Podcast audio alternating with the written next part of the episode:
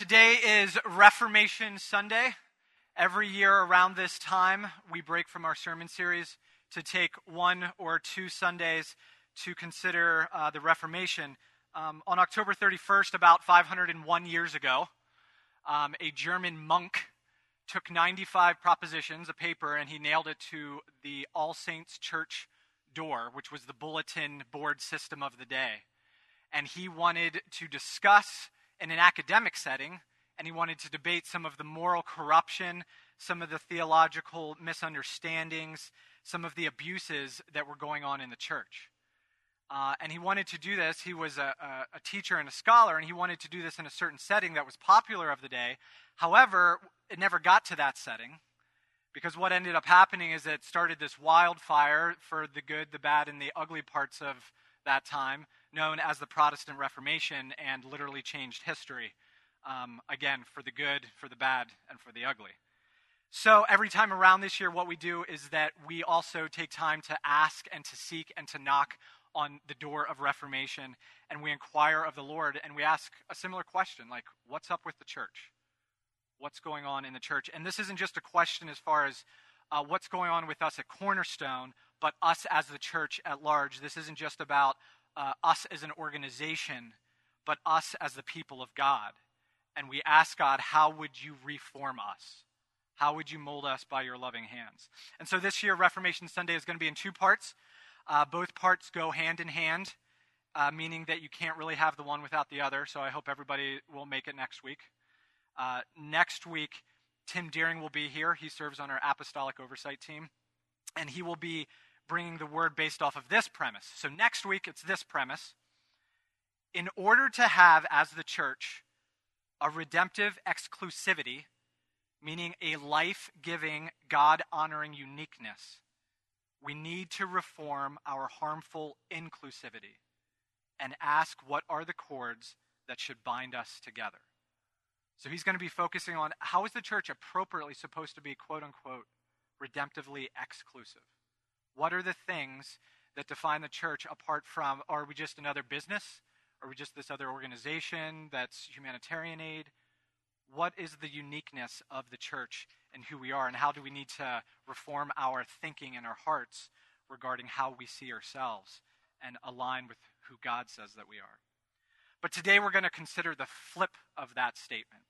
So today the premise is this in order to have, as the church, a redemptive inclusivity an all encompassing gospel invitation, we need to reform our hurtful exclusivity and ask what walls that we have built should come down. What walls that we have built need to come down. Up here, you'll see part of uh, uh, chapter 3 of Ecclesiastes that says there is a time to plant and a time to uproot, a time to kill and a time to heal, a time to tear down and a time to build. Um, I lost my clicker. And a time to lose your clicker. And a time. Clicker back there. Oh, hey, Ron, what's up? Gene, is the clicker back there? I forgot you guys switched. My fault.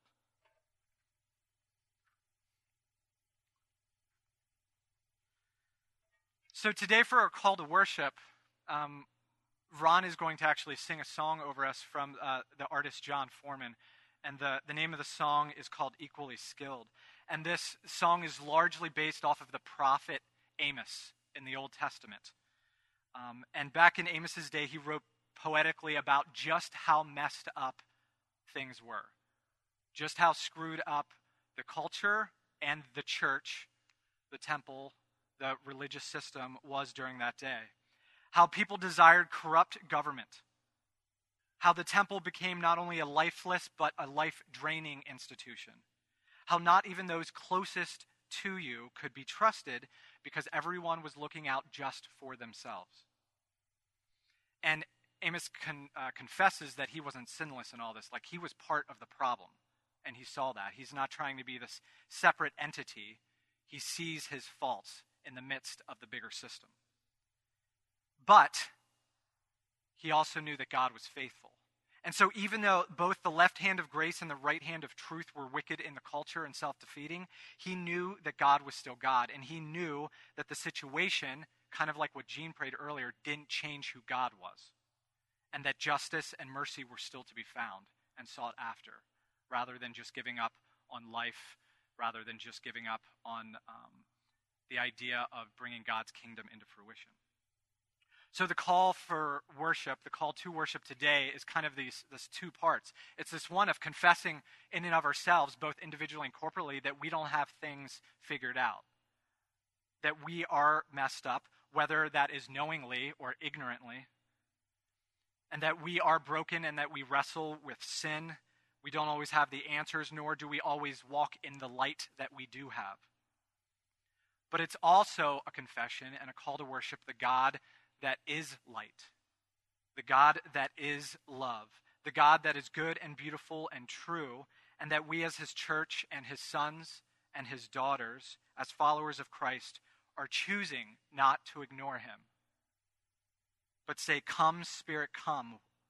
That we need to be led both in uh, confession, we need to be led both in uh, uh, repentance, and we also need to be led in this idea of transformation. That things don't need to stay the way that they always have been, at least that we've always known them to be. But when the light and love of God comes in that way, sometimes it's difficult. And yet we trust that God ultimately wants to bring life upon life, eternal life, life that is um, everlasting and abounding in steadfast love and mercy. And so we also welcome those things, even though that's a hard thing when we say, God, reform us. We're going to need to do some work on our, on our own selves uh, by, by the grace of God and also the work uh, corporately. So for this call to worship, I would ask that you just take a posture of prayer almost um, and let uh, the music and the words speak over you as the Spirit uh, impresses what the Spirit will on you.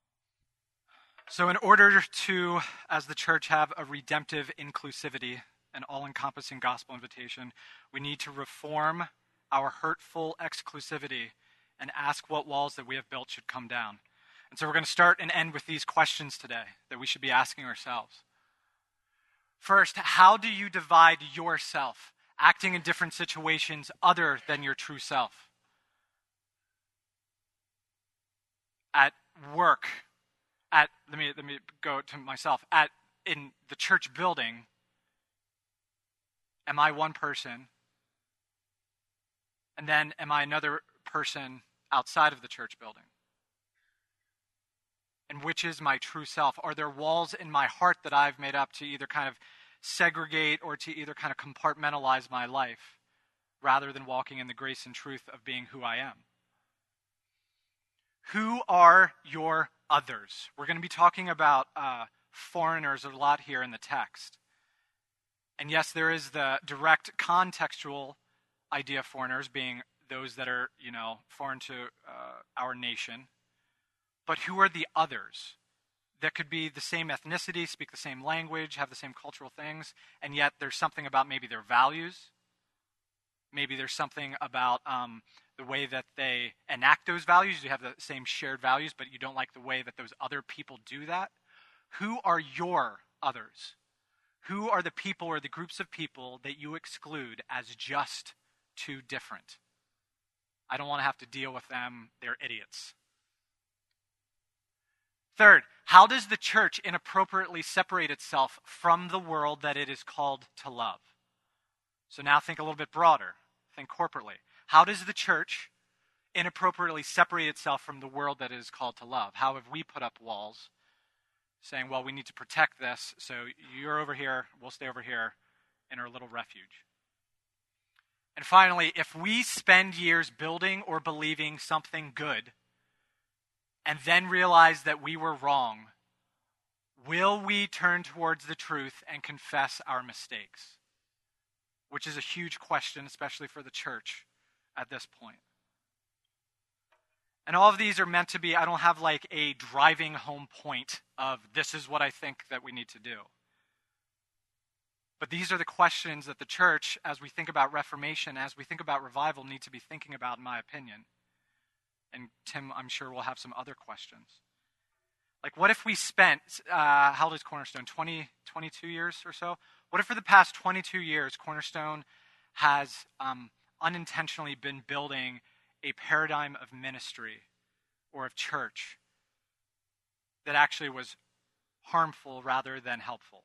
Like, what if? And what if there's revelation that comes to us that that happened? Are we going to continue with the status quo? Or are we going to receive grace and forgiveness and say, yeah, that we meant well. We didn't enact that the way that God would have wanted us to. That's tough, right? If you build something for years and years and years, and then, ah, I was wrong. Like, do we have the courage in the Spirit of God to have those things then tore back down?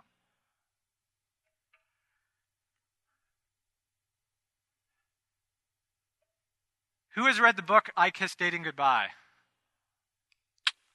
Everybody know the news about I Kiss Dating Goodbye? So, for those of you who have not been part of that culture, such as myself, uh, Naomi was, my wife. So, in 1997, a 23 year old guy released a book called I Dated, I, I Dated Kissing. No. I Kissed Dating Goodbye.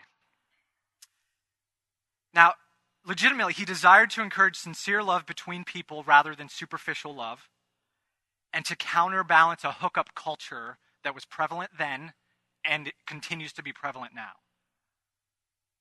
It sold millions of copies and became required reading in some Christian circles. He advocated to not date, but encouraged courtship, and that you shouldn't kiss anybody before marriage or give your heart away. There was also the impression that if you did these things, if you did the right thing, if you performed the, the right method, that everything will work out in your marriage and in your bedroom and happily ever after. Two years ago, the author, his name's Josh Harris, started to reevaluate the book. He started to have some in depth study and re- research conversations with some people, including his publisher and his uh, uh, academic I don't know what it'd be called, mentor, I guess. And just this week, 20 years later, 21 years later, he released a statement that the book will be discontinued. He stands by certain intentions, but also sees how fear played into a large part of the book. And there was this overemphasis on certain val- values that he now critiques that were not gospel oriented. And he apologizes for it. Surely it did connect with some people, and it was a good counterbalance for some people. And he's glad that it did uh, help some people, but there was also a flaw in the design. So he used this analogy in his statement. He said, If a car serves some people, but a flaw in its design causes damage to others, good intentions by the car maker and even the endorsement of other customers don't override the problem that there was still a problem. Even if there was good, some good fruit that came out of it, that there was still a problem at the core of some of the assumptions. So, church, if we spend years building or believing something good to then realize that we were wrong, will we turn towards the truth and confess our mistakes? And wrong and unintended wrong are nothing new in the world, and definitely nothing new in the scriptures, and definitely nothing new in the overarching story that we find in the Bible. So, throughout different uh, times in my life, in my Christian life, the uh, scribe Ezra and the builder Nehemiah have been people that I have connected to on a personal calling level. These are Old Testament characters in the scripture. Ezra was the scribe and the scholar and the student who studied the Word of God. And Nehemiah was this intercessor that not only felt the shame that was put on his people, but also tried to build something good in order to progress the kingdom of God out of shame into something better than that. Both of them ministered at the time of the people returning from exile. So you'll remember the, the, the kingdom of uh, Judah and Israel fell to the Assyrians and then to the Babylonians. They were taken away from their land, they were exiled into Babylon. There was a small remnant that remained, and then 70 years later, they were being replanted, so to speak, back into their homeland after uh, Persia overtook Babylon.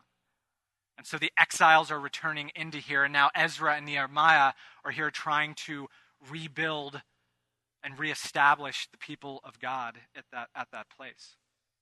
So, six months ago, someone prayed the verses of Nehemiah over me again, which is, again, a kind of a rhythm of my life. And I went back to see if there was any new revelation from the book that during this time in my life that I could glean. And I came across this paper uh, from 2010 from Professor uh, Ray Lubeck, who is a professor of Bible and theology at Multnomah in Oregon. And it bothly intrigued me and it also challenged my wayward heart. I've always taken, for the most part, for Ezra and Nehemiah to be a success story. And that the frustrating parts that happened in Ezra and Nehemiah had to do because of the others, the people they were trying to lead. Uh, Ezra and Nehemiah weren't perfect, but they did the right thing in the right way. Right? The Torah and the temple and the city walls were all reestablished, so there was success in what they decided to do. But here's the antithesis. What if the Word of God, as revealed for, through the book of Ezra and Nehemiah, is more so a warning to be careful that you are not successful in the wrong thing? What if Ezra and Nehemiah are more so trying to say not how to do this and how to do it successfully, even though there's frustration, but what if it's saying don't be successful in the wrong thing? Ezra and Nehemiah in the biblical story did some, let me get Josh Harris off the screen there. Ezra and Nehemiah did some great things in their ministry. They were um, these things were obvious. They were committed to prayer, they were committed to worship, both personally and corporately. They were devoted to the scriptures and overcame significant obstacles in trying to rebuild the culture.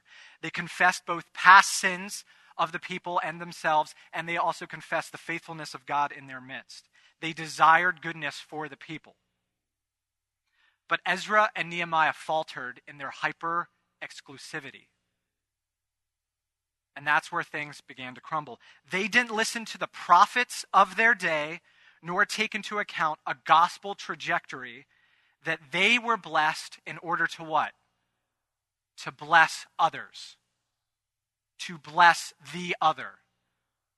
That their nation, that their people was blessed in order to bless other nations, as was revealed in Genesis with uh, the covenant with Abraham. And this combination of a little bit of fear and not realizing the trajectory all the way, had them build these physical walls that may have been good, but they came to represent this deeper spiritual reality that was a symbol of division rather than of redemptive inclusion of the people of God. So part of Israel being led into captivity became um, an issue because of what? Because of idol worship that all the nations around them were worshiping another God besides Yahweh. And so there was this uh, unappropriate pluralism where let's take some of this God and mix it with some of our God, and then uh, we'll be at peace with one another and everything will be good. And so they connected themselves to other gods that were not the one true God, Yahweh. And there were commands in the Torah of Moses from long ago that prohibited certain intermarriages between the Israelites and these foreign nations. It's called the Dirty Seven. It's not, that's not what says in the scripture, but there's seven of them, and then there's probably another four or five that are added to that. That you're not supposed to intermingle with them. Why? Because they're going to turn your hearts away from the one true God. It makes sense. It made sense for Ezra and Nehemiah that they didn't want the corruption that happened long ago to happen again. And so they made laws, they made edicts that called for the divorce of all foreigners from Israel and the exclusion of anyone that was part of the community based simply off of foreign descent. It seemed as though they were doing the right thing by purifying this mess that had been made. Yet the statute of limitation had passed about a thousand years prior to that in what Moses wrote. And there was always this sense of that those foreigners, those others, that were going to make Israel's God, Yahweh, their God, were part of Israel, that they were part of the community. In fact, there's other laws in uh, the Torah and the laws of Moses that said you do not treat the alien that has joined themselves to the Lord any differently than you treat uh, a pure blood Israelite. That they are one and the same. They are to be treated as the community. But now, with Ezra and Nehemiah, anyone who was unlike the Israelites was discarded. This edict was put into place and this is probably this idea of you need to actually, I'm calling for a, a, divorce across the land. About 25, 35, 40 years later, the prophet Malachi had many things that he was saying to the leadership of the replanted uh, Israel, of the replanted Jerusalem. And one of those things was God hates divorce. And so there's this idea that these edicts these laws that Ezra and Nehemiah put into place, again, with good intention, maybe, that then propagated themselves, were not good. That they were becoming hyper exclusive, that they were adding to the Word of God, that they were not following a gospel trajectory, they were not following a blessed to be a blessing to all nations trajectory. And so we have the prophet Malachi coming against the leader saying, Return to the wife of your youth because God hates divorce. Furthermore, Ezra and Nehemiah denied help from those who were not of Israel in rebuild, rebuilding the temple and the city. Again, this seems like the smart thing to do in, from the mindset of an exile. You don't want those other people screwing things up. You don't want there to be sabotage. You don't want them to kind of build this wall that's going to fall apart because they're actually against you. We don't want that to happen. We want to rebuild and we want to be pure. We want to be part of a, this purity culture and we will be safe and secure. We don't want those other people to mess things up, so let's justify it by some not so subtle racism. Yet before the exile happened, Jeremiah, who we studied before here at Cornerstone, um, prophesied that God would take the wicked neighbors of Israel, so these foreigners, these people of the other nations, and he would uproot them also through the Babylonian uh, exile, the Assyrian exile, all of that stuff. And yet, when that uproot was happening, he was actually going to replant and reestablish them with the people of Israel. That he was going to take those people that were the wicked nations and he was going to establish them among his people.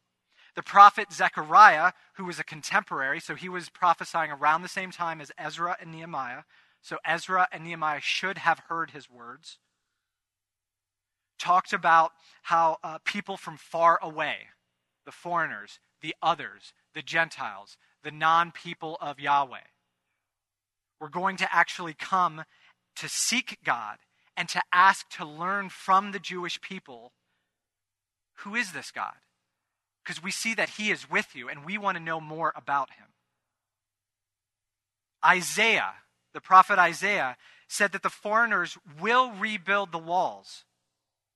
And another vision of Zechariah portrayed that the city, Jerusalem, actually would not have walls in a poetic uh, fashion because there was going to be so many people in it. Because it wasn't going to be just Israel that was going to return in the exile. But there was going to be this welcome and this all encompassing inclusion of those that wanted to know about the one true God. And that maybe there wasn't even going to be walls because there was going to be so many people that walls would have gotten in the way again, poetic language. But it says that God Himself will be a wall around Jerusalem of fire, and He will be the one that protects them, not these physical walls. So we have Jeremiah, we have Zechariah, we have Malachi, we have Isaiah having this kind of thread. And yet we have um, Ezra and Nehemiah, again, doing what I would say was, uh, at least in part, motivated by good intentions and yet also became corrupt because of their hyper exclusivity. We remember that God's house will be called a house of prayer, and a house of prayer for whom? All people, all nations. God was speaking through the prophets I'm going to take those who will come to me. And those that are of questionable motivation, you know what? They still need to be around my people so that they can know who I am so that they can know who the one true God is. And yet, the temple and the walls and the way they went up, I would say again, in the way they went up, became the symbol of division rather than the symbol of uh, an all embracing call to the good news of the Father's love. The people of God's hurtful exclusion blocked the redemptive inclusion, and just so that there are no mistakes, this isn't just a Jewish to a Gentile thing. All throughout the, the New Testament, we also see this rub of Jewish Christians and Gentile Christians. In Galatian, we have uh, Paul talk about how there are these Judaizers that are trying to get the Gentile Christians to perform certain parts of the Jewish law that they don't need to. But also at the end of Romans, we have Gentile Christians that are trying to get Jewish Christians to stop being Jewish, even though they believe in the Messiah, because ah, they're weaker. They need those laws.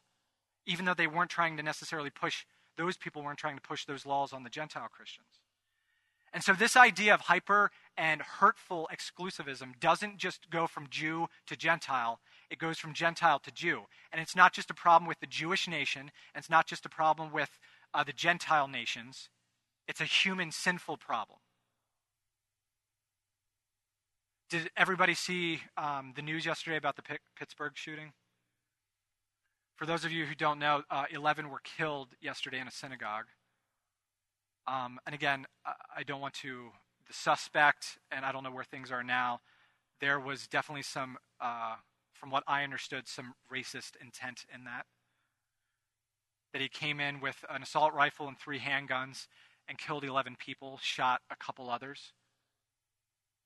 So, this also isn't something that, while we as individuals, which I would still question, are completely over any kind of uh, um, separating between people, that this is still something that's not just in a culture long ago.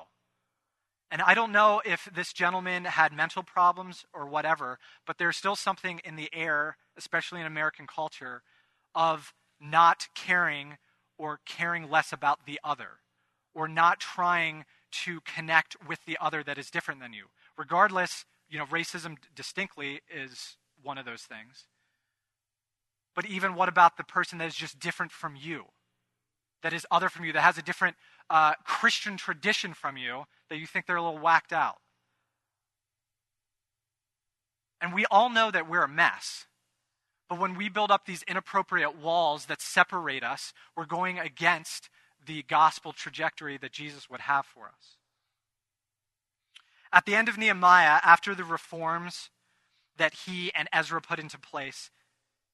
Things were built, but they didn't take root. The temple was in shambles. People returned to some of their old sinful ways, and the presence of God did not fill the temple as it did before. Nehemiah is so frustrated that he starts pulling out people's hair. He's not pulling out his own hair, he's pulling out other people's hair. And there's like part of that where you're kind of like, oh, I get that. You know what I mean? Where you get frustrated with somebody. There's, there's good ways to connect with Nehemiah. Yet, that probably wasn't the right thing to do. And he has this prayer at the end that, can, that like is, you know, it says, God, please remember me and remember the things I did for your people. That is like kind of this, yeah, you know how it is to pray that. I've worked on this for so long. Remember that I did this, and yet also kind of like kind of like a plea. Like, what did I do? Remember me, God, that I, I thought that I was doing something out of your heart. Or I was doing something out of your heart, yet not in the right way. Nehemiah is so frustrated that he starts pulling out people's hairs. And in part, all of these things from Ezra and Nehemiah, these reforms, ended up birthing the Pharisees in some Jewish traditions. Ezra is the first Pharisee. Remember, Pharisees to start were not a bad thing. They wanted to um, uh, respond and keep the word of God, the Torah, because they didn't want to go back into exile. But again, they added to the word of God and made it about the action rather than the heart. And that's where Jesus went after went after him after them a lot. And so not only did this happen, but it kind of continued this long lasting generational rift that we read in the New Testament about Jews and Gentiles and Samaritans. Samaritans would have been the people that Ezra and Nehemiah were saying, you need to divorce because you're, you're half blood. You're part from this other nation, you're part from here. And there was that rift that we can see all through the Gospels and the New and the New Testament. In order to have, as the church, a redemptive inclusivity, which is an all encompassing gospel invitation, we need to reform our hurtful exclusivity and ask what walls that we have built should come down. As we go to the communion table today and to prayer, communion will be over here, prayer will be over here. I'm going to read from uh, chapter 2 of Ephesians, and I'm going to read it from Eugene Peterson's The Message. Another point of news if you didn't hear, Eugene Peterson passed away this week. Um, he, if you don't know him, he was the translator of The Message, uh, which, in my opinion, was actually his weakest work. He provided so many um, deep, heartfelt pastoral works that talk to liturgy and to worship and to the heart of caring for one another that like um, it, it's a loss you know it's like having a an older grandfather that you didn't really know but that you kind of knew pass away it's kind of a weird celebrity thing maybe but like he was one of those people that mentored many people including myself through his writings uh, one of my favorite things, quick side story, one of my favorite things, he was an old dude that didn't really care about anything. And I saw him uh, speaking at a conference one time, and he kept pulling up his, his, uh, his shirt. Like, I don't even know what he was doing. He was just talking about it. And he had these huge socks on. And the guy that was interviewing him was, I have two different socks on. The guy, the guy that was interviewing him was really hipster. Um, and he was like, you could tell that the guy interviewing him was like, oh my gosh, what do I do? and Eugene Peterson's just like, my legs are hot, I'm going to pull these things up as I'm talking about some deep theological truth and the practical application of it. And uh, at one point, the guy comes over and starts pulling them down. I'm like, no, don't do that. You don't do that to Eugene Peterson. You just let him be, man. You just let him be. Um, but that was a, a, fun memory that I had uh, of seeing him at that conference. So I want to read uh, this that talks about this new humanity that, that Jesus is doing, that God is doing through the gospel. Uh, we need something that is internal to our transformation. We desire to rebuild the church and to rebuild the temple and to rebuild our city. But if there is not Holy Spirit led transformation that occurs in our hearts, those things are going to be superfluous and we need the gospel of Christ. We need the Holy Spirit that He sent to work that in our hearts to lead us into confession and repentance. So, Courtney, Kyle, and Tessa will be over here for prayer. Uh, Tessa will be leading a group of Amplify students. You can receive prayer for anything today. It doesn't have to be anything that I said in the past, anything that comes to mind. However, um, consider these questions you know, how do you divide yourself acting in different situations other than your true self? Is there a way that you can ask for prayer for that? Who are your others? Who are your foreigners? Who are the people or the groups of people that you exclude as just too different to care about? How does the church inappropriately separate itself from the world it is called to love? And if we spend years building or believing something good to then realize that we were wrong, will we turn towards the truth and confess our mistakes? So, in summary, I would invite everybody here that is sitting in a chair or not sitting in a chair to receive prayer today. And maybe this can be your, your prayer request God, show me and transform me in my better than the other mindset that distances me from the calling and the relational interactions of your gospel. Like maybe you're listening to this and you're like, yeah, you know, this other thing is an issue. But I'm not really, I, I think it is an issue for everybody in here. And maybe it's not uh, specifically um, the color of our skin issue. It might be, though, that this kind of stuff is not just a Pittsburgh problem, this is also a Lebanon problem. But it could be other things. Like, who are the others? That you're just kind of like, those idiots that puts up some kind of wall that doesn't allow the gospel to actually um, spread the way it's supposed to spread. So, God, show me. I don't know. And then not only show me, but lead me in some kind of transformation. So maybe the people that are praying for you are just asking God to reveal something to you this week. And then for you, encourage and in the grace of Jesus to come and to um, seek that out in the Lord. So I'm going to call the team back up, uh, the worship team. Again, next week uh, is the opposite of this. What do we need as far as redemptive exclusivity? What are the, the, the ties that should bind us together? But today it's about what walls need to come down in the church for reformation and for love to happen. If you want to follow along in your scriptures, you can. You might get more lost if you're not reading the message. Um, one of the great parts in this is uh, at, at some portion in here, he talks about the idea of uh, Jesus took down the wall of separation, that Jesus did this. And if you remember in the temple, uh, in the New Testament temple, there was the outer courts of who? Gentiles. Good. That those that were connected to the Lord could come so far that were Gentiles into the presence. But there was this dividing law. You're part of us, but you're not really part of us. And it says there that Jesus came to destroy that dividing wall. That is not the, uh, the, the, the people of God of old. And then there's other people that, yeah, they attach themselves to God, but they're not really in. They're not really part of the community and about how Jesus stripped that away. So, again, this is from Ephesians 2. After this, uh, we will go into communion. Communion will be over here. If you're visiting Cornerstone, we rip the bread, we dip it into the juice, we remember the blood of the new covenant. That's an extension of God's heart from the very beginning, and how Jesus has the power through his brokenness to transform us and invites us into our brokenness too.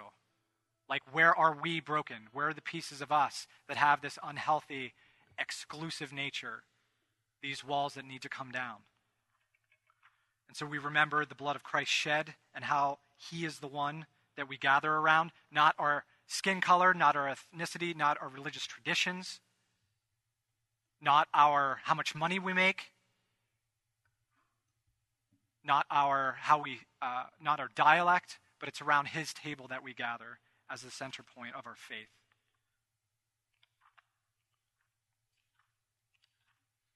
This is from Ephesians 2.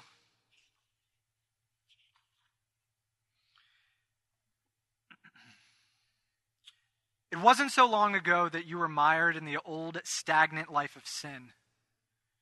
You let the world, which doesn't know the first thing about living, tell you how to live. You filled your lungs with polluted unbelief and then exhaled disobedience. We all did it. All of us doing what we felt like doing, when we felt like doing it. All of us in the same boat. It's a wonder God didn't lose his temper and do away with the whole lot of us. Instead, immense in mercy and with an incredible love, he embraced us. He took our sin dead lives and made us alive in Christ. He did all this on his own with no help from us. Then he picked us up and set us down in highest heaven in company with Jesus, our Messiah. Now God has us where he wants us, with all the time in this world and the next to shower grace and kindness upon us in Christ Jesus. Saving is all his idea and all his work. All we do is trust in him enough to let him do it. It's God's gift from start to finish. We don't play the major role. If we did, we'd probably go around bragging that we'd done the whole thing. No, we neither make nor save ourselves. God does both the making and the saving. He creates each of us in Christ Jesus to join him in the work that he does, the good work he has gotten ready for us to do, work that we should be doing. But don't take any of this for granted. It was only yesterday that you outsiders to God's ways had no idea of any of this. Didn't know the first thing about the way God works, hadn't the faintest idea of Christ. You knew nothing of the rich history of God's covenants and promises in Israel, hadn't a clue about what God was doing in the world at large. Now, because of Christ dying that death, shedding that blood, you who were once out of it altogether are in on everything. The Messiah has made things up between us so that we're now together on this, both non Jewish outsiders and Jewish insiders. He tore down the wall, again, that wall of hostility, it's making reference to that. He tore down the wall we used to keep each other at a distance. He tore down the wall we used to keep each other at a distance. He repealed the law code that had become so clogged with fine print and footnotes that it hindered more than it helped. Then he started over. Instead of continuing with two groups of people separated by centuries of animosity and suspicion, he created a new kind of human being, a fresh start for everybody. Christ brought us together through his death on the cross. The cross got us to embrace, and that was the end of the hostility. Christ came and preached peace to you outsiders and peace to us insiders. He treated us as equals and so made us equals. Through him, we both share the same Spirit and have equal access to the Father. That's plain enough, isn't it? You're no longer wandering exiles. Cornerstone, you are no longer wandering exiles. This kingdom of faith is now your home community. You're no longer strangers or outsiders. You belong here with as much right to the name as, of Christian as anyone. God is building a home. He's using all of us, irrespective of how we got here, in what He is building. He used the apostles and the prophets for the foundation. Now he's using you, fitting you in brick by brick, stone by stone, with Christ Jesus as the cornerstone that holds all the parts together. We see it taking shape day after day a holy temple built by God, all of us built into it, a temple in which God is quite at home.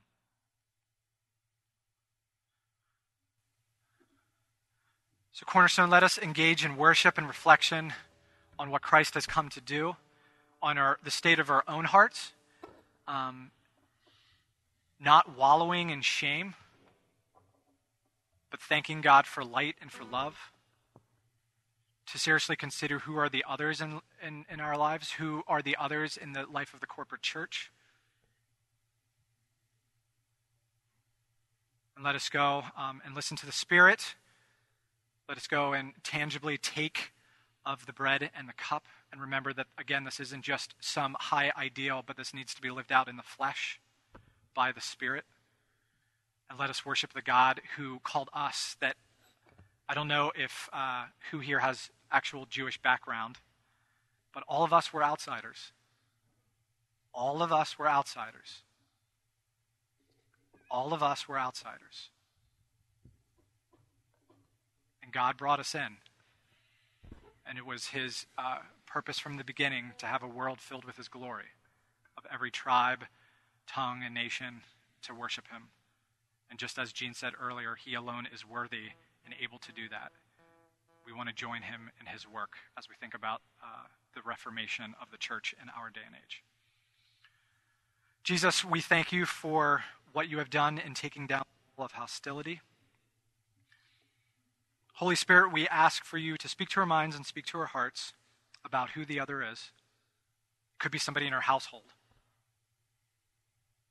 Could be somebody at work. Could be somebody uh, in this church building right now.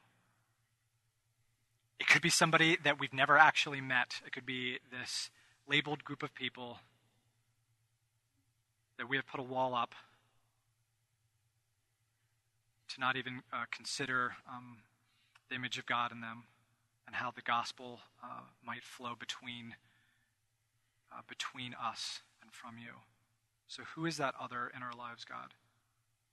And would you lead us um, step by step, brick by brick, as far as transformation, God? We confess that we don't know everything. We confess that we don't have everything figured out. We confess that we build things with good intention sometimes that just aren't of you. We confess that we build things that you've asked us to build and we get off track. We ask us to, uh, we want you to take your hands of grace and truth that are both strong and merciful, and we want you to lift up our heads. And we want you to turn our faces towards you and away from uh, this harmful and hurtful exclusivism and into the all encompassing gospel that you call us to live, and to preach, and to uh, share with others. We pray this in the name of Father, Son, and Holy Spirit. Amen.